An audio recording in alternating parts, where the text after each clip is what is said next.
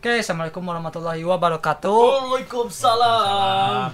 Oke, kali ini Lusa Podcast kita mengundang salah satu teman SMK lama kita yang sudah lama nggak ketemu. Oke, di sini ada Johan, bisa diperkenalkan Johan. Halo Johan. Halo. Halo. Salaman dulu dong, salaman dulu. Eh, sikut, sikut, sikut. Physical distancing. Mantap.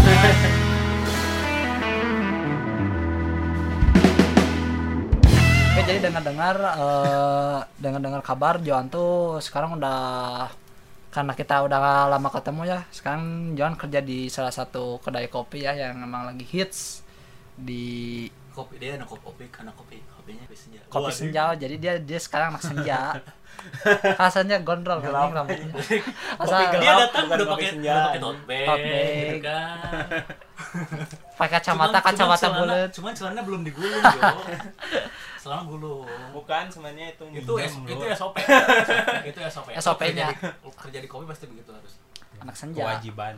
dulunya dia gondrong dan sekarang lagi santai ya lagi santai sekarang eh, gua sama Dian mau ajak ngobrol santai lah kita ngobrol santai di ini bisa disebut studionya Lusa ayo terus dulu dong kenalin Kan lu udah tuh- tadi. Itu ya enggak kurang Enggak, goblok. kurang maksudnya maksudnya aing cuman cuman baru bilang bahwa mana kerja di eh, kerja di kedai kopi tapi kan gak jelas Oh, gitu iya, iya. ya mana kerja di Lu mana kerja di mana sih, Jo gitu? Kerjanya di daerah Ciwok. Enggak, Aing nanya mana kerja di mana, buka. Kedai kopinya namanya disamarin aja. Enggak, enggak Nggak usah. boleh. usah. Apa, apa, Gak Ini, apa-apa. Bebas, Jadi bebas. gogar gitu. Mau dipecat aing. Enggak. Di mana lu, lu, lu di mana kerja lu sekarang? Kerja di Kopi Kenangan Di Kenangan. di daerah Bandung Di di Ciamplas Walk. outletnya di mana? Di Ciamplas Walk. Jadi buat lu lupa deh nih yang datang ngopi di kopi Kenangan, Ciwok yang putih-putih pakai tote bag itu Joan namanya. Iya. Nah, pokoknya mukanya muka-muka anak senja. Anak senja. Jadi kan eh, sekarang lagi rame nih Jo eh, terkait dengan apa ya? Enggak, eh, sekarang kan lagi rame-ramenya nih wabah virus COVID-19 yang Oh, di mana sekarang lagi rame corona ya? emang rame anjing dari corona emang rame. Jadi eh karena ada wabah ini tuh ya si virus corona ini tuh membuat beberapa sektor perekonomian yang ada di Indonesia ini lumpuh. Bahkan ada beberapa perus- perusahaan yang emang benar-benar dia tutup total namanya ada yang beberapa juga yang masih survive gitu nah dengar-dengar eh, ini kebetulan nih gua kan ngundang lu karena lu kerja di kopi kenangan dan kemarin tuh sempat ada berita apa sih yang dari yang lu baca tuh Oh iya, iya. Jadi katanya nih, katanya nih dari beberapa beberapa berita si direktur CEO Kopi Kenangan tuh founder, founder, founder Kopi Kenangan tuh dia meng- mengeluarkan statement bahwa memastikan eh, seluruh karyawan Kopi Kenangan tuh nggak nggak nggak akan ada yang di PHK sampai-sampai dia rela untuk digaji berapa? Satu rupiah? Satu rupiah. Satu satu rupiah. rupiah sampai sih wabah ini sih, beres ya sih. gimana sih menurut lo? Sebagai karyawan. Ngomong-ngomong ber- udah berapa lama kerja di kopi kenangan? Baru baru satu bulanan oh sih. pas banget bro. Pas pas banget. Jadi gimana tuh tanggapan lo? Sebagai sebagai karyawan baru nih sebagai karyawan baru terus eh, lu lagi ibaratnya satu bulan tuh di, di dunia pekerjaan tuh pasti sedang apa ya kayak kayak lu masih beradaptasi adaptasi lingkungan eh, jam kerja kayak gitu-gitu sebulan tuh. Terus sekarang ada rame corona. Nah gimana lu menurut, menurut lu tanggapan si si founder kalau kopi kenangan ini? Eh bentar. Lu sebelum sebelum tahu nggak nama si foundernya siapa? Edward. oh is, Wih, mantap Apal telur. Oke. Oke, jadi tanggapan lu kayak gimana nih terkait tadi yang ditanyain sama Ya. Dian Kalau bicara tentang Pak Edward sih respect kita. respect Ya, kita respect, anak-anak pada respect sih. nggak nggak cuma respect maksudnya ada nggak sih eh, maksudnya tanggapan lu terhadap reaksi lo terhadap reaksi ya dengan apa ya baru Heeh. Oh, apa yang emang reaksinya. benar itu kan sebuah pengorbanan yang besar men maksudnya jarang-jarang kan ada CEO yang kayak gitu Iya, iya. kebanyakan sih kan ini jarang atau langka gitu respect sih. Jadi kita juga kerja nggak ngasal gitu. Jadi misalkan kita nggak kerja itu kayak yang nggak enak gitu. Oke. sama founder yang di atas gitu. Dia Ka- sampai nggak mecat kita. Oke. kerja gak benar juga jadi kita bener. Jadi ini ya jadi agak segan Jadi ya ah, segan. segan. Jadi kayak lu kerja tuh nggak nggak nggak salah-salan iya nggak salah-salan nggak salah-salahan jadi si foundernya tuh bener-bener care gitu Care, ke, iya. ke karyawan. Maksudnya eh, yang penting kan dari si kopi kenangan ini kan di di sini tuh mereka mempunyai sosok bapak lah ya bisa disebut bapak yang sangat benar-benar care terhadap karyawannya sampai bukan bapak teman mantan gitu sebenarnya. Oh Mm. istilah sebut anak teman mantan loh. Oh. Waduh. Ini pengetahuan Oh, ya. kalau kalau mantan tuh eh, apa berpotensi untuk balik lagi gak sih? Enggak. Ah bisa aja Oh, sih bisa, sih. aja. Ya udahlah balik lagi. Oke Pak, jadi kemarin kita tuh sempat baca baca ya kalau Pak Edward ini dia eh, rela digaji satu rupiah demi tidak mem PHK eh, karyawan-karyawannya. Dan reaksi dari lu kayak gimana tadi? Bisa di jadi senggang kita juga jadi lebih respect ke pekerjaan. Oke, nah ada nggak sih eh, dari maksudnya teh kan dengan dampak ini tuh kayak di Bandung nih, eh, misalnya ada beberapa mall nih yang ditutup, ditutup. otomatis kan kayak eh, outlet-outlet kopi kenangan gitu tuh kan yang kita tuh tahu kan ada di mall-mall gitu ya. Nah, yang di mall-mall kayak gitu itu tutup gak sih? sebagian ada yang tutup sebagian enggak soalnya kita nerimanya online Oh, di online. nggak nerima day in Day in. Terus eh, lu tahu nggak sih apa yang eh, disebutnya manajemen lah ya, yang manajemen lakuin Ya. te- kepada eh, te- terhadap maksudnya teh ada corona nih. Misalkan gue ambil contoh di Ciwok nih. Ciwok tetap buka kan. Misalkan lu lu kan lagi di cabang Ciwok ya sekarang. bukan cabang emang mau ditempatin di Ciwok Oh, juga. oh, di Ciwok. Lu di, di tempatin Ciwok, Ciwok masih buka. Nah, apa sih yang eh, manajemen lakuin eh, di cabang kopi kenangan yang eh kopi kenangan yang Ciwok tuh gimana gitu? Protokolnya Ya, protokolnya Jadi protokolnya. Jadi sebenarnya pertamanya itu bukan di Ciwok dulu kita ditempatin ke daerah yang lain dulu yang sebelum ditutup oh. kayak ke kayak di mana di mana di di Istana Plaza itu kan Oh, IP masih bu- Oh, IP tutup. sekarang udah tutup Oh, terus ya banyak pegawai yang dipindahin Oh. Jadi dipindahkan dipindahkan tempat ya Mutasi bukan- bukan- pegawai. oh mutasi pegawai berarti masih kerja dong Mm-mm, masih. Tapi sifatnya sementara ya, Ya, sementara. sampai wabah ini beres gitu. masih ya sementara sama jadwal juga banyak yang dipotong jadwal Potongnya maksudnya. ya jadwal sekarang jadi asalnya 61 6 hari kerja satu satu hari libur jadi 5 jam kerja dua hari libur Oh. iya, iya, iya. Tapi eh, dapat upah mah masih normal ya. normal Segitu kan nggak ada pemotongan Full atau upah. nah Full. itu Oh. upah masih full Oh. syukurnya kita Iya, alhamdulillah berarti emang alhamdulillah keren ya dari strategi si kopi kenangan ini gitu eh, untuk survive-nya gitu. Sampai thank you Pak Edward mantap. menjilat Ini dikit ini anjing jadi eh, kan beberapa beberapa lo masuknya kan kayak di bidang food and beverage ya Ya. jadi hospitality masuk mana hospitality. Hospitality food and, be- and beverage. Oh oke. Nah terus sekarang kan corona lagi rame nih. Hmm. ada nggak sih kayak misalkan eh pasti pasti yang beli tuh pasti ada dong. Hmm. walaupun itu online Gojek gitu kan yang, yang GrabFood gitu gitu kan yang take away gitu gitu kan pasti ada dong. Otomatis tuh kan pasti kontak fisik nih. Hmm. nah si protokol protokol kayak misalkan eh, sebelum sebelum pesan tuh kayak cuci tangan dulu atau pakai Tatayannya hand lah sanitizer gitunya. dulu. Ya.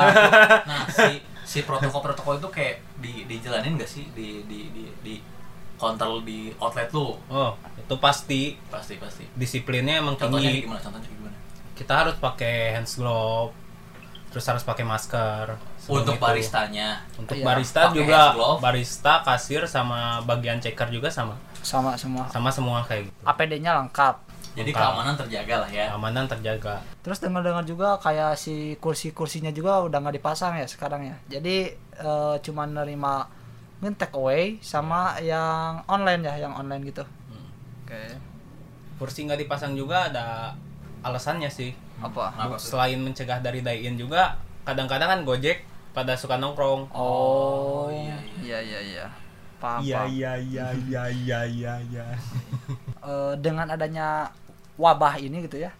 Ada nggak sih dampak ke kerjaan lu gitu? Jadi kayak gimana yang asalnya sebenarnya jadi gini maksudnya. sebelum ada wabah kerjaan lu gini gitu sebelum adanya wabah covid-19 ini setelah ada wabah covid-19 ini jadi gini ada nggak sih dampaknya banyak lur kayak bisa Jadi ya, kumalur. bisa lu jelasin gak maksudnya eh bukan lu kasih tahu nggak sih gitu gimana gitu Ya, dampaknya salah satunya mah kita kerja jadi kebanyakan pegawai karena mutasi Oh, karena ada yang mutasi itu. Mm-mm. Jadi satu Jadi mutasi jadi di- dari satu sip itu misalkan si bar cukupnya cuma buat 4 sampai 3 orang ini bisa sampai 5 sampai 6 Nah, itu kan si pem- pemerintah nih menghimbaukan untuk bukan social distancing lagi, jadi lebih kepada Physical. distancing. Physical Otomatis distancing. kan kalau physical distancing tuh minimal 1 meter. Kita deketan goblok jauh-jauh. Ais. Enggak, ini ki- kita kita aman Kita aja. aman, kita, kita negatif. Insya Allah Iya. negatif. BTW ini kita di your daily partner lur kita di studio ya. Kita gak di luar. Ini berarti kita menerapkan rumah. di rumah aja. di rumah. Di rumah. Ini Di rumahnya rumah Lusa, aja. men. Lagi lagi. Jadi Bangke. kan itu kan satu satu outlet tuh berapa berapa orang tuh? Lima orang. satu outlet itu 9 Wih, anjir. 9 dari Itu untuk satu shift.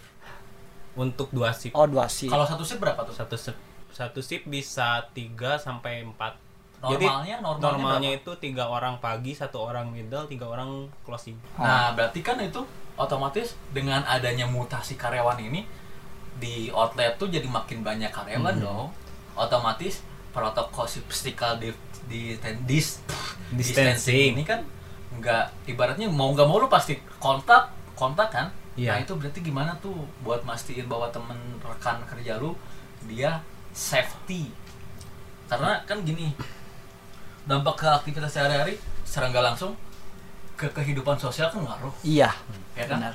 Eh, dengan adanya kayak wabah gini lu jadi jadi apa ya kayak s- mudah skeptisan ngerti Ya. nggak sih jadi mudah curiga Ya, apalagi ya buat, pasti. buat ketemu sama orang yang baru gitu ya dia dia dia sehat nih ya gitu kan dia eh, negatif batuk nah, sedikit dia- tingkat dia- keuzonan tinggi Ah, ah, tingkat keuzonan tinggi gitu. Nah, Kan. itu buat buat apa mencegah apa si itu gimana tuh? Hmm. Buat menurut lo? Ngerti gak sih pesan gue?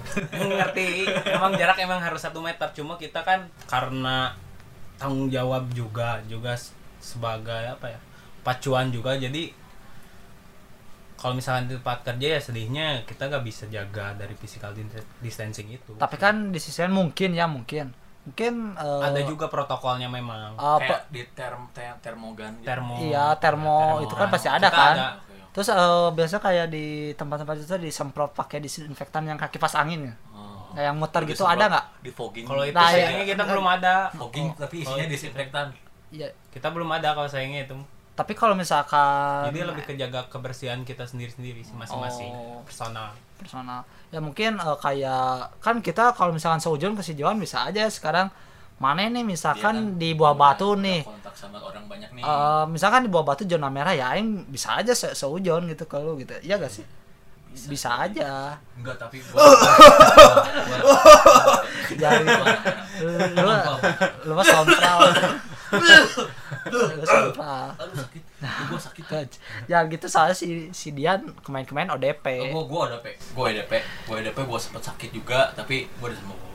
sama aing juga aing juga ODP bangsat nah orang ODP dong, aman dong. aman ODP tuh bukan berarti positif cuman dia tuh mengalami gejala ya gejala doang ya gejala yang belum dipastikan bahwa sebenarnya itu tuh mah gejala karena hujan bos ya batuk pilek karena tapi hujan gini, Jangan. lu ini sadar gak sih kok kayak misalkan disebutin tuh kayak misalkan gejala corona tuh awal-awal itu batuk-batuk kering gitu kan Hmm. terus kayak bersin-bersin terus sakit tenggorokan lu baca itu tiba-tiba lu mendadak sakit ya gak sih pernah gak sih eh, lebih ke sugesti ya itu mah ya. Iya, Ya, sugesti sugesti sih sebenarnya. sugesti. tapi itu ngaruh loh soalnya kita tuh jangan sampai kayak gitu karena kan itu ngaruh ke imun ya imun tubuh. Karena virus corona eh covid-19 ini dia tuh bakal lebih gampang nyerang ke tubuh kita tuh kalau imun kita kurang ya.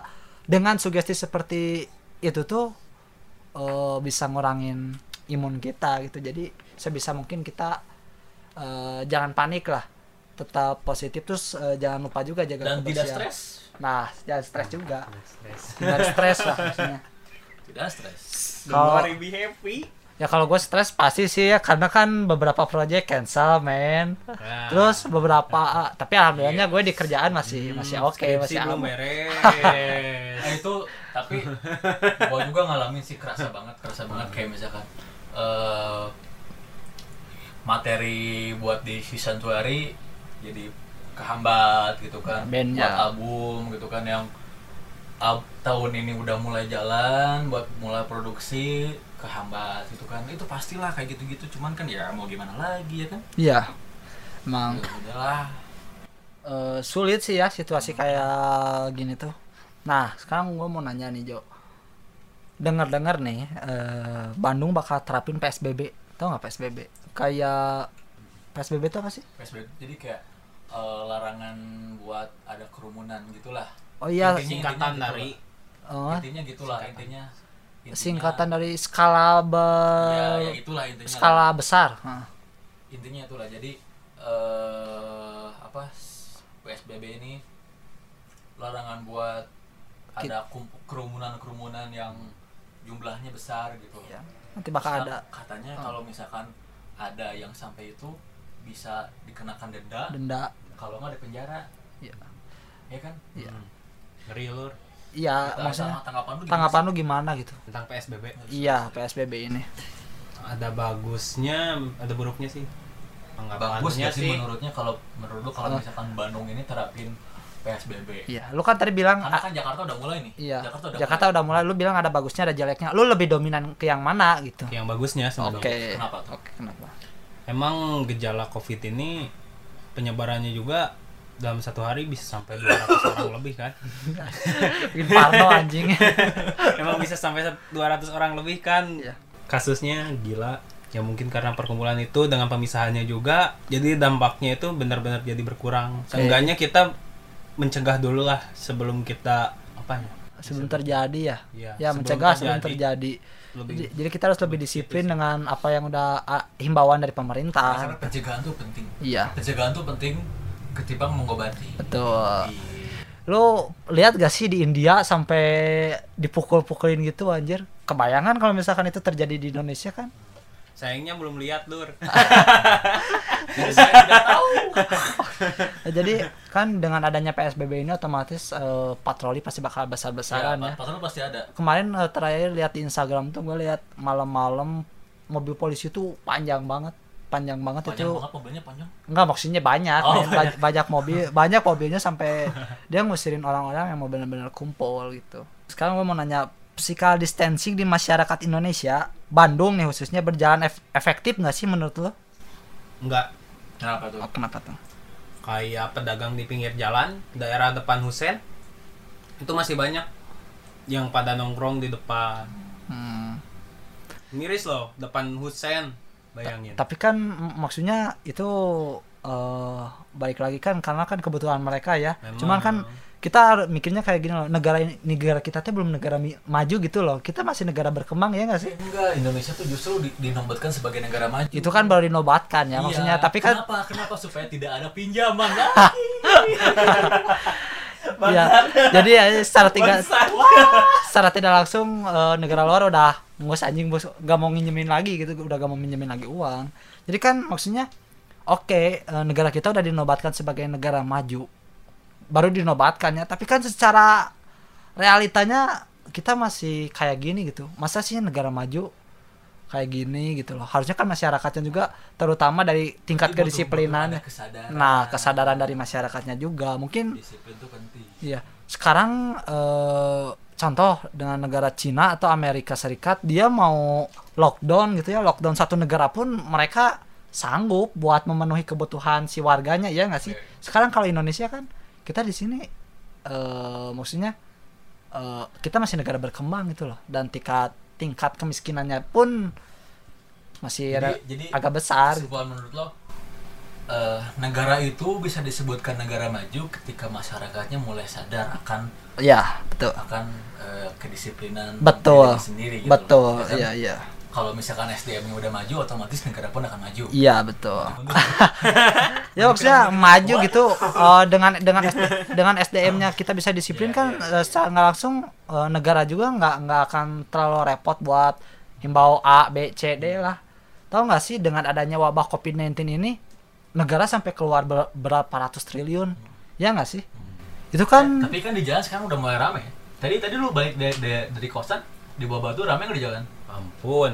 Kayaknya itu emang balik kerja nggak tahu balik main.